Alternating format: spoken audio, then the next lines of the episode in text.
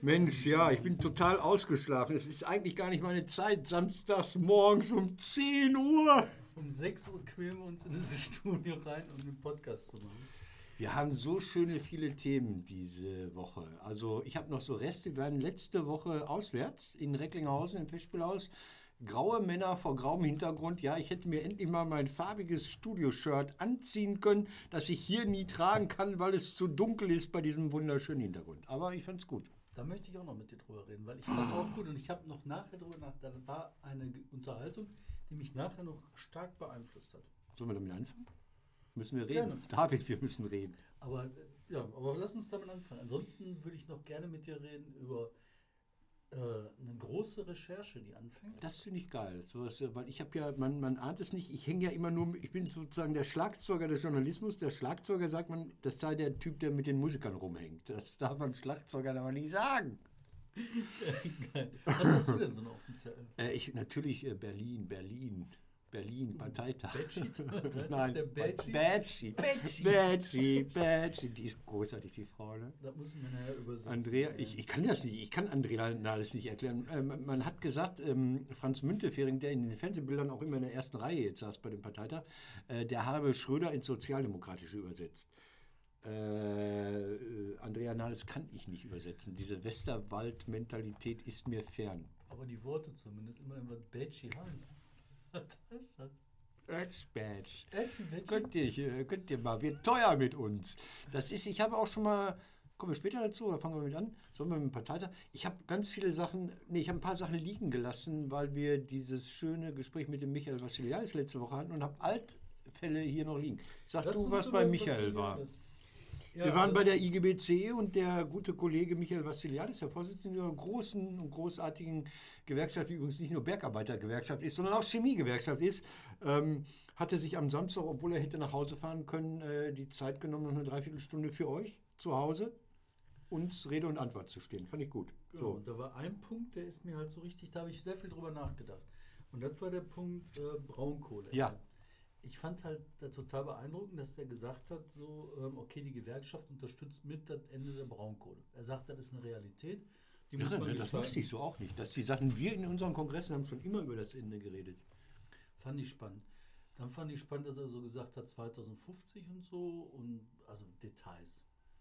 Und jetzt geht es halt darum, irgendwo zwischen 2018 und 2050, dazwischen ist irgendwo die Wahrheit und da ist ein Ende und Schluss mit äh, Braunkohle. Bergbau. Klar, die einen wollen später, die anderen früher. Und was mich so beeindruckt hat, ist bei der Geschichte äh, eine Lösungsvision, die der erzählt hat, der Vassiliadis, wo ich jetzt viel drüber nachgedacht ja. habe. Dass wir dem Ganzen nur begegnen können durch Innovation.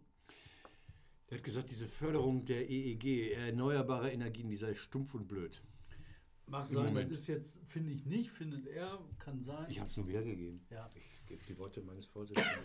ich esse jetzt hier Muffin, Blaubeer. aber ich will echt auf ja. diese Innovationsnummer kommen, weil ich finde das entscheidend. Weißt du, wir müssen Sachen erfinden. Die Menschheit wird nicht beschließen zu verzichten. Wir verzichten Nein. nicht. Aber ja. Du verzichtest vielleicht, Nein. weil du auch. Nein. Doch, äh, komm, wirklich. 40 Tage zwischen ja. Karneval und äh, ich verzichte auf eine Menge. Ich esse ja kein Fleisch, ohne Vegetarier zu sein. Oder ähm, ich fliege jetzt nicht jedes Mal, also ähm, wenn ich es könnte. ich fahre auch mal. Ja, das ist so im VRR, wird sich das irgendwann durchsetzen, dass wenn der Stau auf der A40 schlimmer wird, dann fliegt man von Dortmund nach Weze und steigt dann in die S-Bahn nach Duisburg. Ja. Hat man Geld gespart und äh, die Umwelt ist mir äh, total egal. Ähm, ja, aber der Verzicht, der will das halt nicht bringen. Glaub, nein, nicht, das ist, nein, Verzicht natürlich nicht. Natürlich nicht. Nein, ist es nicht. Ist auch Quatsch. Ist auch, ist auch nur pro forma. Weil äh, bis ich zu Hause als Endverbraucher anfange, was zu sparen, haben die anderen schon längst dreimal verbraten, um mir per Amazon irgendwelche unsinnigen Haushaltsgeräte ins Haus zu schaffen. Oder weil ähm, die Bücher einzeln von, von Amazon angeliefert werden oder ich weiß nicht was alles. Ich glaube, dass man also was man, was man denkt, wo man spart, dieses Individuelle ist nur ein ganz, ganz kleiner Teil. Und wenn, dann musst du dein Leben so radikal umstellen, wie ich das nicht möchte. Ich möchte nach wie vor, ich trage Baumwollklamotten. So, das ist natürlich ein wahnsinniger Wasserverbrauch dahinter und wahrscheinlich auch Glyphosat. Ich weiß nicht, was da alles drinsteckt. Was die Türken da alles machen. Pamukale, hä? Egal. Ja, glaube ich auch. Und ich glaube, wir müssen über diese blödsinnige, relativ stumpfe Elektroauto-Sache hinwegspringen. Also ich glaube ja, dass die Brennstoffzelle oder vielleicht das äh, wasserstoffdirektgetriebene Auto irgendwann schon viel mehr Inter von Interesse ist als diese, diese Steckdosenautos. Aber der Kern der ganzen Nummer ist, der braucht halt jede Menge Energie. Ne? Natürlich. Habe ich mich gestern noch mit jemandem drüber gestritten. Der kam mit, mit Wind und mit, mit Solar. Ich sage, ich möchte eine warme Bude haben im Winter, Alter.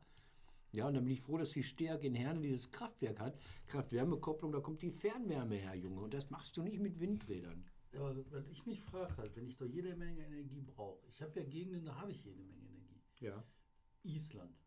Weißt du, du hast da. Das machen die auch. Ume. Ja, aber warum schaffen die nicht die jede Menge Energie, die nee. die da haben? Nee. Hier. Also, wenn ich das richtig, Entschuldigung, in Erinnerung habe, äh, gibt es auf Island lustigerweise Aluminiumproduktion weil eben Aluminium reiner Strom ist. Ja. Und das gibt es auch hier in Essen. Trimet heißen die, glaube ich. Die verbrauchen mehr als die Stadt Essen. Die hat wahrscheinlich auch noch so zwei Stärks hinten dran, ja. Ja, ja, die verbrauchen mehr als die Stadt Essen ansonsten. Äh, kriegen den Strom hinterhergeschmissen für 0,03 Cent ohne EEG befreit. Und äh, Island macht so, so teilweise, also sie können nicht den Strom exportieren oder die Energie, die Wärmeenergie kann man ja schlecht, was die Geysire dahergeben, kann man ja schlecht ins Schiff packen und nach doch, London. Karren. Aber das ist doch die Innovation, über die wir reden. Gut, okay. Weißt du, du musst doch, das ist doch wirklich simpelste Scheiße. Du musst halt, weiß ich nicht, aus der Hitze, die die da haben, ja. aus der Wärme, musst du Dampf machen, das ist so für Popel. Aus dem Dampf kannst du für ganz einfach Strom, Strom machen mit dem Generator. Mhm. Das können wir jetzt schon seit 200 Jahren. Dann kannst du Anode, Kathode in Wasser, dann hast du Wasserstoff. Den Wasserstoff ja, kannst du doch einfach Dösi auf ein Schiff packen, damit hier hinfahren und das verbrennen. Das ist ja im Grunde, sage ich ja, Wasserstoff. Ja, aber Dann sind wir uns ja einig, nicht? weil wir blöd sind, weil wir immer nur bis zum nächsten Punkt denken und nicht zum übernächsten. Sollen wir da investieren? Ich habe ja keine Kohle, ich bin ja blank, aber ich habe jetzt auch keine Kohle. Aber dann, dann, dann ist doch klar, Thema Bitcoins. machen müssen. Ja. Was ist mit Bitcoins? Die Bitcoins, die schaffen ja Kohle. Die Frage ist nur diese, diese virtuelle Währung, ob das aus dem Virtuellen sich auch ins Reale übersetzen lässt. Wenn dem so wäre, dann wären gestern, vorgestern einige Leute sehr reich geworden. 30 Prozent Gewinn innerhalb von 24 Stunden. Ein Irrsinn. Boah, Irrsinn. So, jetzt aber nochmal zurück zu den Klimazonen. Ja. Ich glaube nämlich, ne, diese Lösung, dass wir halt diese unfassbaren Energiemengen hierhin schaffen müssen. Und ob es jetzt Wasserstoff aus Island ist mhm. oder Gott weiß woher, ne? aber dass wir halt diese neuen Ressourcen in unglaublicher Menge erschließen müssen. Und zwar rasend schnell. Eben, da haben wir keine 50 ja. Jahre für. Ja. Das müssen wir innerhalb von 10 Jahren hinkriegen. Und aber das kriegst du nur durch so eine Energie, Innovationspower, dass du halt sagst, jedes Jahr müssen wir Schritte machen, wie von der Erfindung der Dampfmaschine ja, geil. bis heute. Aber es ist, ja, es ist ja explodiert. Ich glaube nicht, dass die Dampfmaschine damals staatliche Subventionen bekommen hat, sondern da haben Leute gesehen, da kannst du was mit, na, da kannst du was mitmachen, was es vorher nicht gab. Also die erste Lokomotive in, in Deutschland, die Adler von, na, komm! Nürnberg nach Fürth. Gefahren, ja. So ein paar Kilometer um die Ecke. Mhm. Ähm, die haben Leute gemacht, weil sie die Technologie geil fanden und sich irgendwas versprochen haben. Und diese ganzen Eisenbahngesellschaften, die waren ja, die waren ja lange Zeit privat und wurden ja nachher erst verstaatlicht. Und die hatten ja auch alle ihre eigenen Uhrzeiten. Also das heißt, die Fahrpläne waren gar nicht koordinierbar. Man brauchte keine getakteten Uhren, weil niemand so schnell von A nach B fuhr, dass es relevant war. Also wenn du von früher mit der Postkutsche mit Umsteigen von Berlin nach Dortmund gefahren bist, war es egal, ob in Dortmund 12 Uhr eine andere Uhrzeit war als Berlin weil du so lange unterwegs warst, dass das keine Rolle gespielt. In dem Moment, wo du Eisenbahnen koordinieren musstest von verschiedenen Eisenbahngesellschaften, damit man Anschlüsse hatten, mussten die sich auf eine gemeinsame Uhrzeit einigen. Das heißt also 12 Uhr Mittag, was so eine natürliche Gabe ist, wenn die Sonne möglichst hoch steht, ist 12 Uhr. Äh, ist aber in Düsseldorf eine andere Uhrzeit als in Berlin und da hat man sich auf eine gemeinsame Zeitzone einigen müssen, weil man schneller von A nach B kam. So, äh, ich wollte eigentlich sagen, dass äh, ähm, dieser wahnsinnige Wandel, der hier zum Beispiel das Ruhrgebiet überzogen hat, zwischen sagen wir mal 1850 und 1900, das waren ja keine staatlichen Förderprogramme, sondern es war ja auf einmal die Möglichkeit, die Mergeldecke zu durchbrechen, Kohle aus tiefen Schichten zu holen. Sich reich zu machen. Natürlich sich reich und zu machen. Was war der Motor der Innovation? Die Gier. Und was müssen Richtig. wir jetzt anmachen? Die Gier. Ja. Und wie kriegen wir die Gier an? Und zwar die Gier, die, die zieht uns doch aus der Scheiße raus. Ja die müssen wir bloß nutzbar machen, wie der Strom, weißt du, wie, der, wie der Wasserfall, der vom Berg Ja, runterstürzt. Ne? So, Aber- das müssen wir uns nutzbar machen. Pass auf, das, das und da ist muss doch gehen und da müssen wir halt Ja, den Leuten sagen, pass auf, bereichert euch, Ja. bereichert euch an uns allen, ne? Aber kriegt das hin, aus diesem Wasserstoff aus Island hier irgendwas zu machen. Aber das, da, da, diese Beharrlichkeiten und diese Trägheiten, die es gibt, die sind so irre. Dass unsere äh, Erdölvorräte endlich sind, das wissen wir schon relativ lange. Das wird immer wieder nach hinten verschoben, weil es neue Möglichkeiten der Förderung gibt, weil neue äh, Depots entdeckt werden oder so. Eigentlich ist das Ende der, des Mineralöls, glaube ich, schon für 2030 vorausgesagt worden. Also demnächst um die Ecke. Ja, Mittlerweile ist sind immer teurer, das ist ja, Ja, ein bisschen nach teurer. Nee, Quatsch, billiger wird es. Billiger Genau, wird's, nicht teurer. Genau, jetzt ist das Ende ein bisschen nach hinten verlagert und deshalb wird man bequem und denkt, ach komm, brauchen wir nicht. Eigentlich müssten wir jetzt schon viel länger sein. Gar nicht wegen der Umwelt, sondern weil eigentlich die äh, Erdöl, die Bodenschätze endlich sein sollten. Ja. Und dann hat man irgendwie gesehen, ach, ist ja doch noch was da, also dann, dann mal nicht, dann haben wir noch Zeit. Und das ja, ist das wird Blöde. halt alle verbrannt. Ja, auf jeden Fall hat mich das beeindruckt. Und warum hat mich das so beeindruckt? Weil wir haben jetzt nochmal die Geschichte gemacht mit dem Sea Level Rising, mit dem Wasser, was ansteigt. Ja, Und da haben wir halt die ganzen Pegeldaten ausgewertet und ich finde das so unfassbar. Überall ist das da, alles sichtbar, jeder weiß es und du weißt, die Leute, die werden nicht stehen bleiben deswegen und deswegen brechen Kriege aus. Das weißt du ja. jetzt. Aber da sagt sich wahrscheinlich die Mehrheit, ach, weißt du, so ein paar Jungs von den Malediven mit ihren Flitzebögen gegen uns Krieg führen wollen. äh. Also es sind die Doofen, die als erstes absaufen. Ja, aber die Doofen haben Beine. Und dann ist das halt so, wenn äh, sich Bangladesch in Bewegung setzt, da sind das nicht die Malediven, die jucken keinen. Die Malediven sind egal. Bangladesch ist Stress. Aber Bangladesch hatte schon immer Stress. Entschuldigung bitte. Ja, die die Bengalen hatten schon immer das Problem, entweder kommt das Wasser vom Himalaya, wusch, runtergeballert, oder es drückt vom Meer. Und die haben schon immer bis zum Hals im Wasser gestanden. Also das ist einfach ein sehr unglückliches Land. Das wird extremer, aber pff, das ist ja auch so eine Geschichte. Ostpakistan, das sind ja, da sind wir ja ganz schnell bei Salman Rushdie und den Mitternachtskindern. Sollte man übrigens mal lesen. Ein gutes Buch. Wollte ich nur sagen, das beeindruckt Ja, mich. ich Ich verstehe finde, wir müssen die Gier nutzbar machen. Lasst uns die Gier nutzbar machen. Sind wir damit bei der SPD? Nee. Ja, Ähm, bei der SPD. Ja. über die SPD. SPD, da, ähm, also ich bin der unglückliche Spaßvogel für den Vorwärts. Die Parteizeitung, die im Grunde eigentlich niemand braucht. Aber sie gibt es, weil es sie gibt. Und es gibt Menschen, die lesen die alle zwei Monate. Als wir zusammen in äh, Recklinghausen waren, letzte Woche fiel mir eine Frau um den Hals sagte, Martin, du hier. Ich sage, warum? Ich habe deinen Namen gelesen, ich lese deine Glosse im Vorwärts immer. Das fand ich dann schön, wenn man Leuten so, so eine Orientierung anbietet, Vergnügen oder sonst irgendwas. Ähm, die möchten, dass ich jetzt nach dem Parteitag, der ja morgen zu Ende geht, äh, dann das Ganze satirisch dokumentiere. Und es gibt da äh, das Problem, die werden mich nicht alles schreiben lassen, was ich schreiben möchte. Weil gar nicht, und jetzt das perfide daran ist, sie sagen nicht, wir zensieren dich. Die sagen, wenn du Martin Kais in der Glosse hinten schreibst, GroKo ist scheiße, dann wird uns das in die Schuhe geschoben. Dann mutmaßt irgendjemand, sei es in der Union, dass die das nur schreiben, um den Preis bei den Verhandlungen bei der GroKo nach oben zu treiben. Dass man mich so wichtig nimmt, finde ich total putzig, aber absolut irrsinnig. So, jetzt habe ich das Problem, ich, äh, ich finde, die sollten die Finger von der GroKo lassen. Das ist eine persönliche Meinung, möchte ich hier gar nicht weiter ausführen. Ähm, ich habe da natürlich so ein paar lustige Sprüche, die eigentlich nicht wehtun. Also einer der Sprüche wäre, ähm, was liegt am Boden und kann trotzdem noch umfallen? Die SPD, klar, aber das ist, das ist, das wird da nicht gehen, ja. Oder äh, böse, richtig böse wäre es, äh, äh, sie der Prostitu politischen Prostitution zu bezichtigen und dann zu sagen, ja, zwar hat mal ein großer Sozialdemokrat gesagt, ihr könnt uns die Ehre nicht nehmen, würde ich sagen, das muss die SPD schon selber machen. Aber da wären sie dann am Ende und ich werde jetzt eine schlaflose Nacht verbringen, damit mir irgendwas auszudenken, was über die SPD berichtet, ohne dass sie dabei ähm, tot umfällt. Du als alter, er als alter Lindner-Anhänger, geläuterter Lindner, er war nie ein Anhänger, aber er hat ihm andere Sachen zugetraut, Lindner-Anhänger. Ich habe äh, gestern dann endlich mal die Umfragen in der ARD, wie heißt das, Deutschland-Trend. Christian Lindner, Popularität, Ansehen von Christian Lindner, ist bei allen Parteipräferenzen zurückgegangen. SPD zurückgegangen, CDU zurückgegangen, sogar bei der FDP zurückgegangen. Bei welcher Partei hat Lindner gewonnen?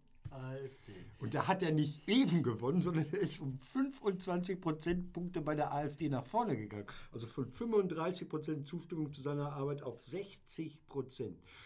Und das ist nicht mehr lustig. Das ist mir genau die Taktik, die dieser Lindner hat. Das ist einer, der fischt da, der will das. Der, der positioniert seine FDP als nicht zum System dazugehörig. Der sagt, wir sind von außen. Ihr, ihr verkrusteten, alten, schäbigen Parteien, ihr habt das alles an die Wand gefahren. Wenn wir kommen, wird alles neu und frisch und modern. Und das ist original die Diktion von so rechten Parteien. Ist ohne richtig. rechts zu sein. Ja, ist richtig, ist richtig. Aber andererseits war das eine ganz lange Taktik, ne, ja. womit die CDU, CSU äh, zwar widerwärtige Politik gemacht hat, damals mit Strauß, ne, aber immerhin gab es keine NPD.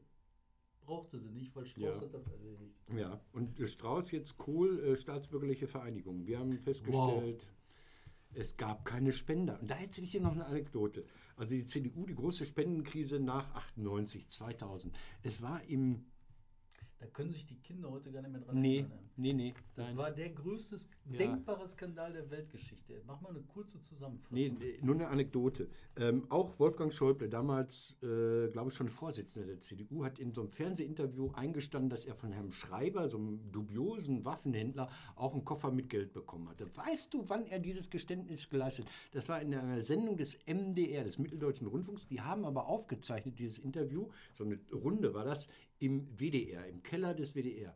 Und fünf Minuten bevor Schäuble dieses, dieses Geständnis abgeliefert hat, hat er mich halbnackt getroffen. Also ich war halbnackt und er war bekleidet. Das war ein völlig irrer Umstand. Ich war in einer Maske, wo man geschminkt wird, und hatte einen kleinen Dreh unten in dem Keller und weil wir keine Garderoben, was hatten wir so das Garderoben, keine Garderoben hatten, zog ich mich da um und stand da in Unterhose, als die Tür auflog und ein Mann mit dem Rollstuhl auf mich zurollte. Und wenn man im Rollstuhl sitzt und ich stehe vor einem, dann weißt du, wo man als erstes hinguckt. Daraufhin murmelte Schäuble was beim WDR, ist immer wieder komisch und gab nachher äh, zu, dass er Geld bekommen hat. Ja. Kurze also das war meine Unterhose. Ja, kurze Zusammenfassung. Die, ja, die CDU hatte schwarze Kassen von der, ähm, äh, die vor allen Dingen von Flick gespeist worden sind, aber auch von anderen Industriellen. Und damit wollte die CDU den äh, Nachteil ausgleichen, den sie hatte, weil sie keine Massenorganisation war wie die SPD.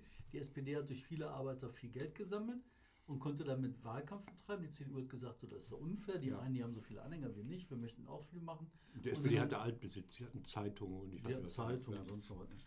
Und äh, dann haben die halt so Geld eingesammelt, das war illegal und weil das illegal war, haben die das über Umwege reingeholt. Und dann haben sie sich hingestellt und haben gesagt, ja, das sind doch alles jüdische Vermächtnisse, die wir gekriegt haben. Und so Sachen, das war ganz übel.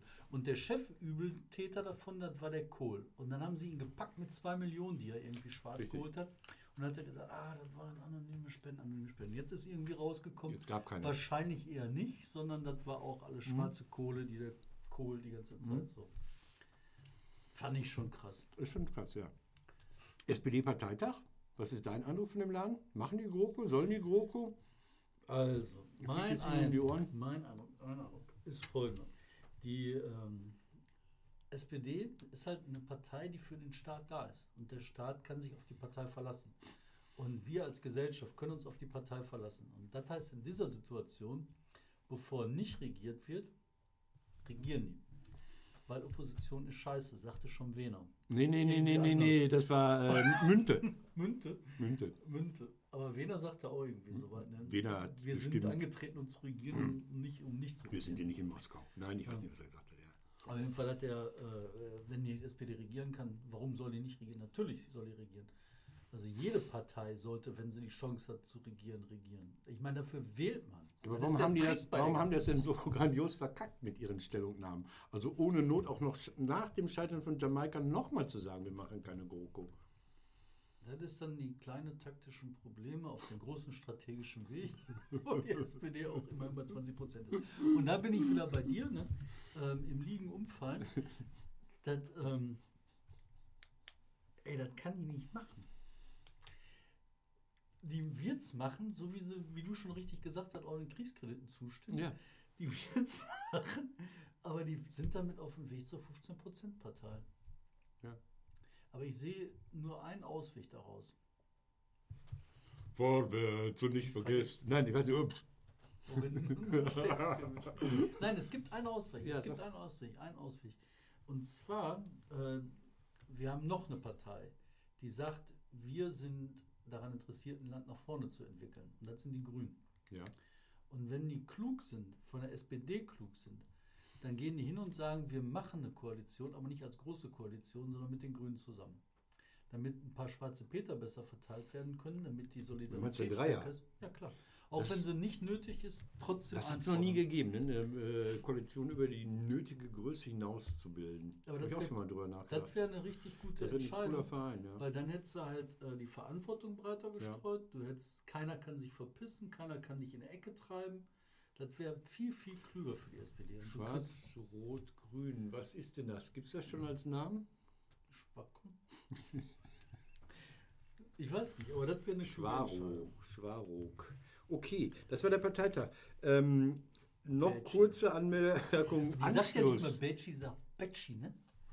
Ja, sie hat ja so schon an, an Andrea Nahles. Andrea Nahles habe ich 95 das erste Mal in Aktion erlebt. Ich war in dem berühmten SPD-Parteitag äh, Rosengarten in Mannheim bei dem Parteitag, als man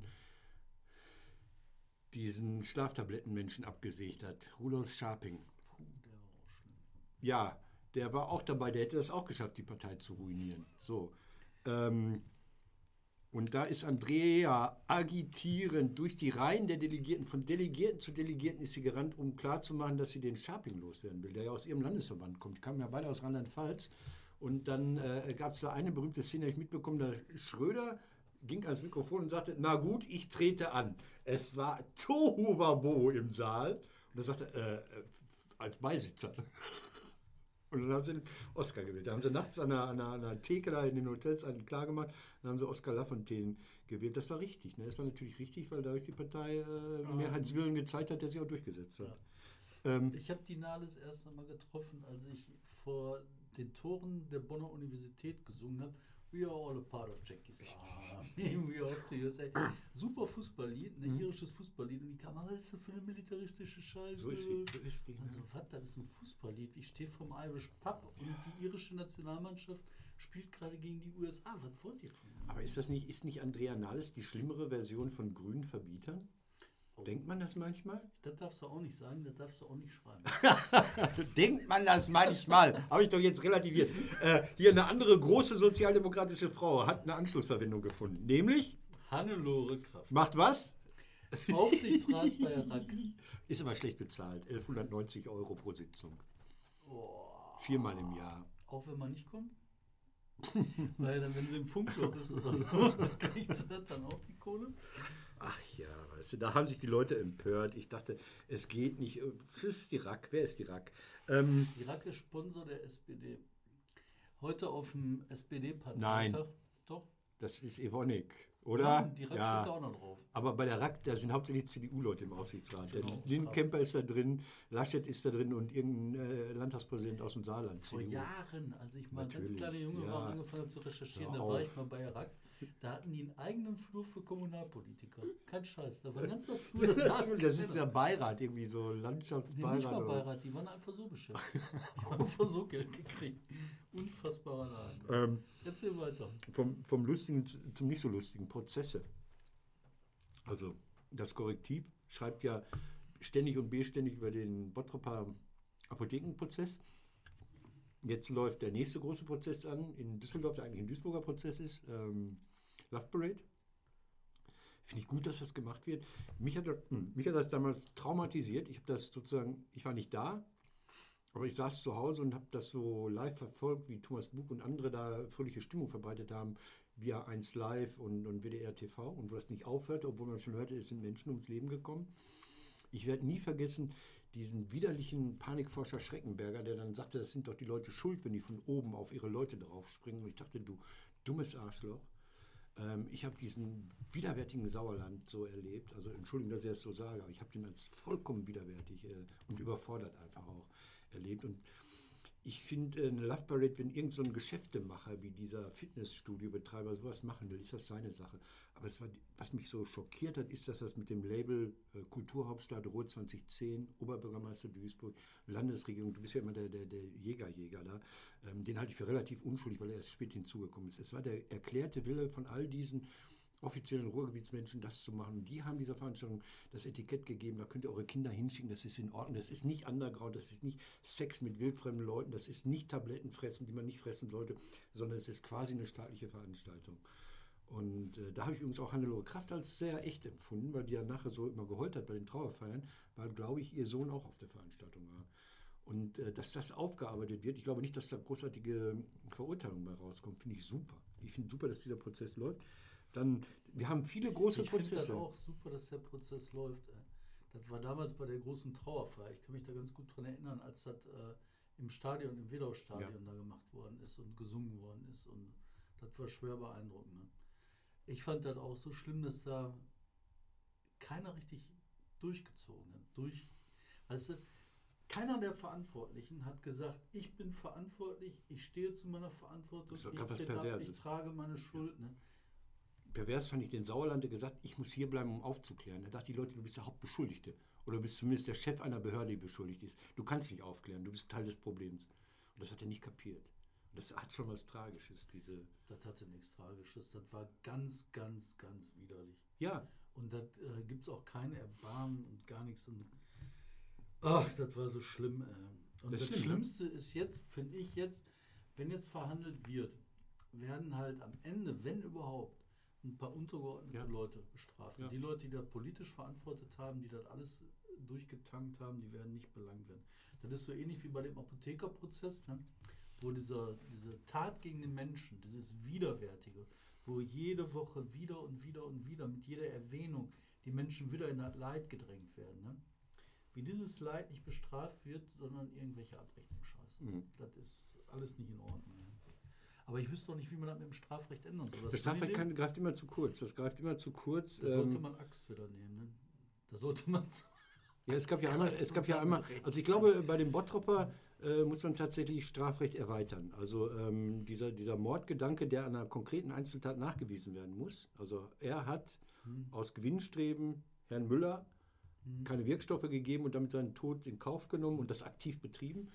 Äh, da muss man, äh, äh, und das kriegt man ja nicht hin, diese, mhm. diese die, die direkte Verbindung.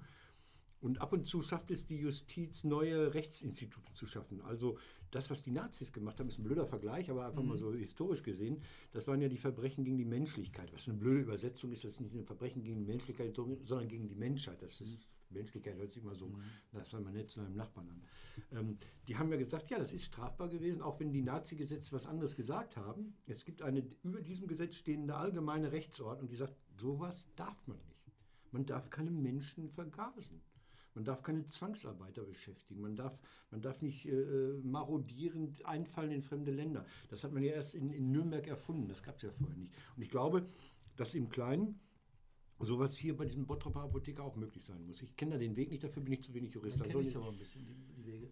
Das in Nürnberg und woanders war möglich, weil die halt äh, nach dem angelsächsischen Prinzip gearbeitet haben und da wird Recht gesprochen. Also da hast du quasi hast du recht, so ja. hm. im Mittelalter einen hm. Fürst und mhm. der sagt dann, jetzt ist Ja, gut, aber die müssen ja. Dann schreiben die dann auf und sagen, ja. da haben wir so entschlossen, deswegen entscheiden wir so auch und dann baut das aufeinander auf wie so ein System, wie ein Netzwerk, was immer weiterentwickelt wird. Und in unserem System ist halt so, da hast du Gesetz oder kein Gesetz. Da ist das Germanische. So. Und da wäre ich schon wieder für ein bisschen mehr Mittelalter, für die Axt.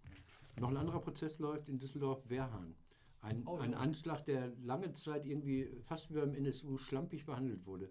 Es war an einer S-Bahn-Station, da hing eine Plastiktüte am Geländer, ich vergesse die Bilder nie, äh, äh, mit so einem Sprengsatz drin. Da sind viele Menschen bei verletzt worden. Eine Frau hat ihr Kind verloren, es gab keine Toten es waren fast alles Juden, jüdische Menschen, die zum, aus der Sowjetunion ehemaligen kamen, zum Sprachkurs unterwegs waren. Deshalb sind die ja getroffen ja. worden.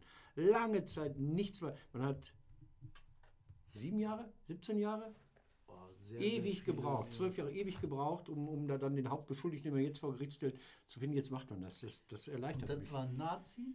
Genau. Und als die am Anfang gesagt haben, das ist eine Nazi-Tat, haben die in Düsseldorf gesagt, hm, weiß man nicht. Ich sage ja NSU. Ich sage ja NSU. Ja parallel. Das waren, das waren die Altfälle. Ähm, auf die Urkunde sind fast durch. Ja, mach du. Du wolltest mir Bilder zeigen, ne? oder hast ich du was will, Wichtiges? Ich will was anderes erzählen. Ja. Und zwar, ähm, ich will mal erzählen, wie eine große Recherche beginnt. Jo. Und wie eine große Recherche beginnt, die daran enden könnte, wie eine Arbeitshypothese entsteht. Mhm. Als Basis einer großen Recherche. Und zwar, ich habe ich hab mich diese Woche um meine Altersvorsorge gekümmert. Das heißt, ich habe mich, ich habe hingesetzt und ah, ich muss eine Bude kaufen, die renoviere ich ein bisschen, die Bude. Und dann vermiete ich die und dann habe ich was, wenn ich alt bin und Rentner bin und halt meine staatliche Rente, da wird nicht so viel bei rumkommen, mhm. aber dann habe ich ein bisschen was in der Tasche und kann davon leben. Nach Palma fahren, im Strand liegen. So was. Also, und dann habe ich ein Geschäft gemacht. Dabei habe ich nachher eine Kapitalrendite, die wird irgendwie so aussehen bei 50 Prozent, schätze ich. Gutes Geschäft. Da habe ich gedacht, so, boah, David, du bist echt guter Geschäfte machen. Dann habe ich mir gedacht, wenn ich im Bottrop so ein Geschäft mache, dann können die Typen an der Wall Street das schon lange. Dann haben die das schon vor 20 Jahren gemacht, weil die sind cleverer als ich und die machen den ganzen Tag nichts anderes. Dann habe ich gedacht, so klar, die haben ja im Moment wie wild Kapital rumliegen, die ganzen Pensionsfonds, die irgendwo ihr Geld nach den gesetzlichen Bestimmungen sicher anlegen müssen. Das heißt in Immobilien. Wenn du eine Immobilie kaufst, musst du dir den Kaufvertrag anhören. Der wird dann vorgelesen. Wenn ich mir jetzt überlege, ich muss eine Milliarde anlegen, und ich muss dann so viel Buden kaufen für eine Milliarde, dann ist mein Leben zu Ende, weil ich die ganzen Kaufverträge gar nicht anhören kann. Das heißt, die Leute können das gar nicht so erwerben. Das heißt, die brauchen Vehikel, wo das riesige Kapital, die Milliarden aus den, aus den Pensionsfonds, an die Immobilien reinkommen. Wie sieht so ein Vehikel aus? Und da sind mir wie Schuppen von den Augen gefallen.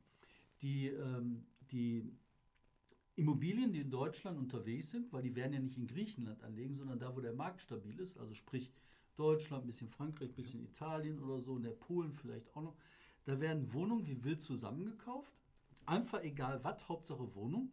Ob die werthaltig sind, nicht werthaltig sind, sonst was sind, scheißegal. Hauptsache, du kriegst Grundbucheinträge. Die Grundbucheinträge werden zusammengefasst in, in äh, äh Wertpapieren. Die Wertpapiere dann selber sind wieder handelbar, nicht wie ein Fonds, nicht wie ein einzelner Fonds, sondern viele, viele Fonds werden zusammengefasst mhm. in einem Wertpapier.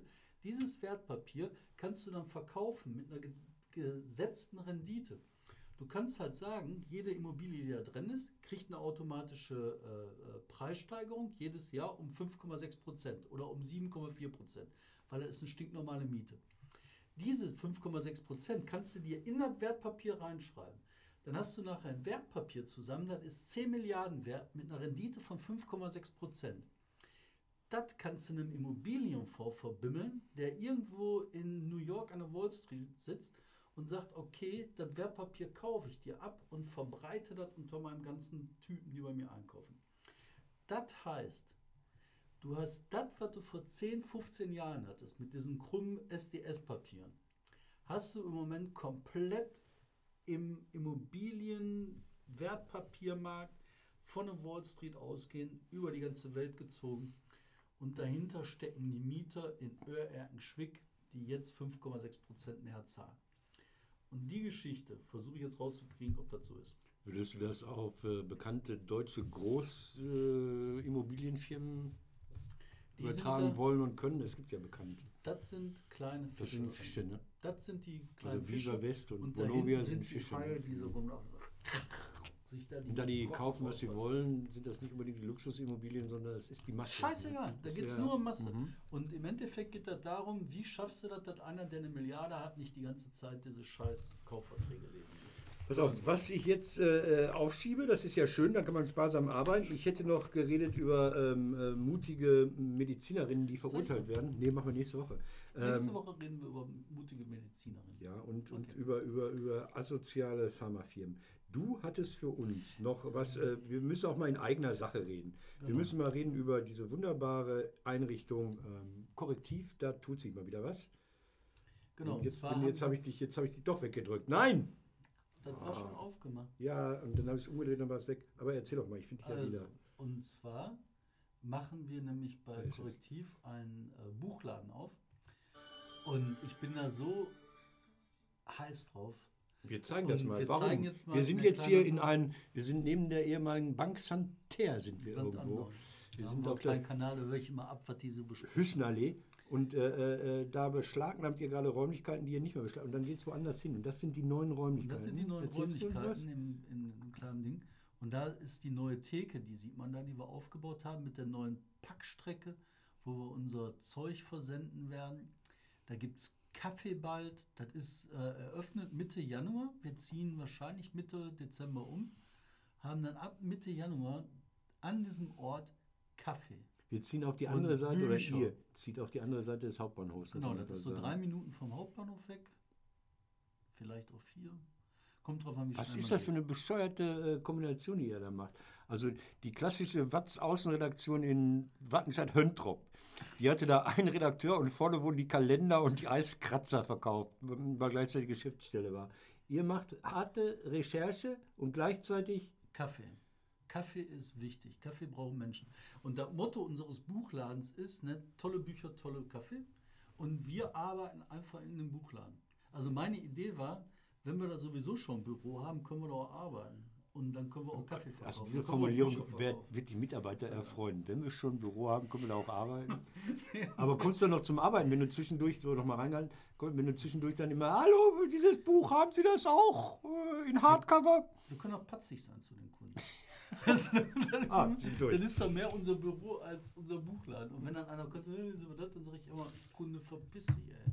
Buchhandel hat riesige Margen. Also ich habe äh, mich früher immer gerne in Buchhändlerinnen verliebt, weil die sage und schreibe 30 Prozent bekommen haben. 30 Prozent. Und ich kenne Buchhändlerinnen, Aushilfsbuchhändlerinnen, die haben bei Wohltats in Berlin mehr Geld für Buchkäufe ausgegeben, als sie an Einkommen erzielt haben. Und nebenbei haben sie noch geklaut wie die Raben.